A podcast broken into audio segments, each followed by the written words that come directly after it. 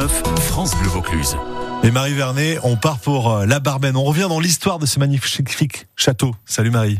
Bonjour, oui, oui, oui, toujours au Rocher Mistral, oui. J'ai fait une pause bien méritée, près d'une guinguette qui sent bon la Provence. Avec moi, Guillaume Gracia, chargé de communication et passionné de culture provençale. Il y a des magnifiques euh, transats, tu tires ou tu pointes. Donc autant se poser là à l'ombre, c'est juste parfait, devant la guinguette de Marius. Euh, Guillaume, d'ici on a une vue absolument sublime sur ce château de la Barbin. Il paraît que depuis toujours j'ai mes sources. hein. Vous êtes passionné de ce lieu et de l'histoire de la Provence. Et je me vois sourire, mais qui a bien pu me dire ça? Mais tous vos collègues Bah, c'est vrai que je, je- je donne beaucoup euh, et, et j'en parle beaucoup.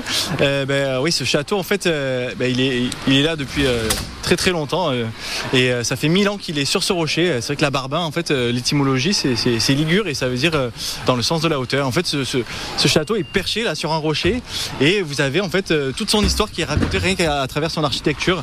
Vous avez des parties médiévales, des parties Renaissance, vous avez des parties qui ont été faites au XVIIe siècle, des tours qui ont été reconstruites suite à un tremblement de terre début XXe siècle. Donc en fait c'est le témoignage de toutes les époques qui l'ont traversé et aussi des propriétaires qui l'ont habité. Donc notamment une famille qui s'appelle la famille Forbin et eux ils sont hyper connus en Provence parce qu'ils ont euh, de nombreux châteaux. Ils étaient très populaires euh, euh, jusqu'à jusqu'au 19e siècle.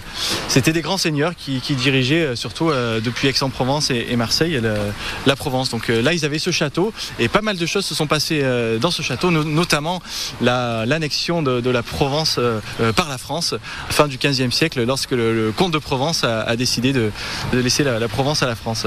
Et c'est les Forbins qui ont joué un rôle là-dedans. Au départ, on est sur un château défensif, c'est pour ça qu'il est hauteur.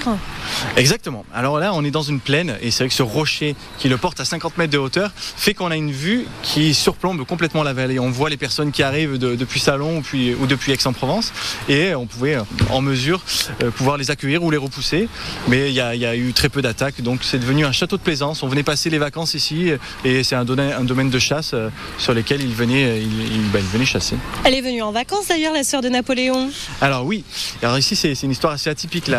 C'est début 19e, donc euh, après la Révolution française, euh, le château a été, enfin la, la Révolution, le château a été pillé et, euh, la famille Forbin revient après la Révolution et le climat s'adoucit. C'est pas la maître de Forbin qui, possède le château et son frère Auguste vient passer des vacances ici. Lui, son frère Auguste, il est, il a plutôt le château de la Roque d'Anteron, mais il a, envie de s'échapper de sa vie familiale et puis il vient rejoindre surtout sa maîtresse qui l'invite euh, au château de la Barbin, qui, n'est autre que Pauline Borghese, la sœur de Napoléon et elle a vécu, euh, elle a vécu quelques étés ici. Euh, elle s'est même baignée dans la fontaine. Il y a pas mal de- de- d'anecdotes qu'on raconte sur elle.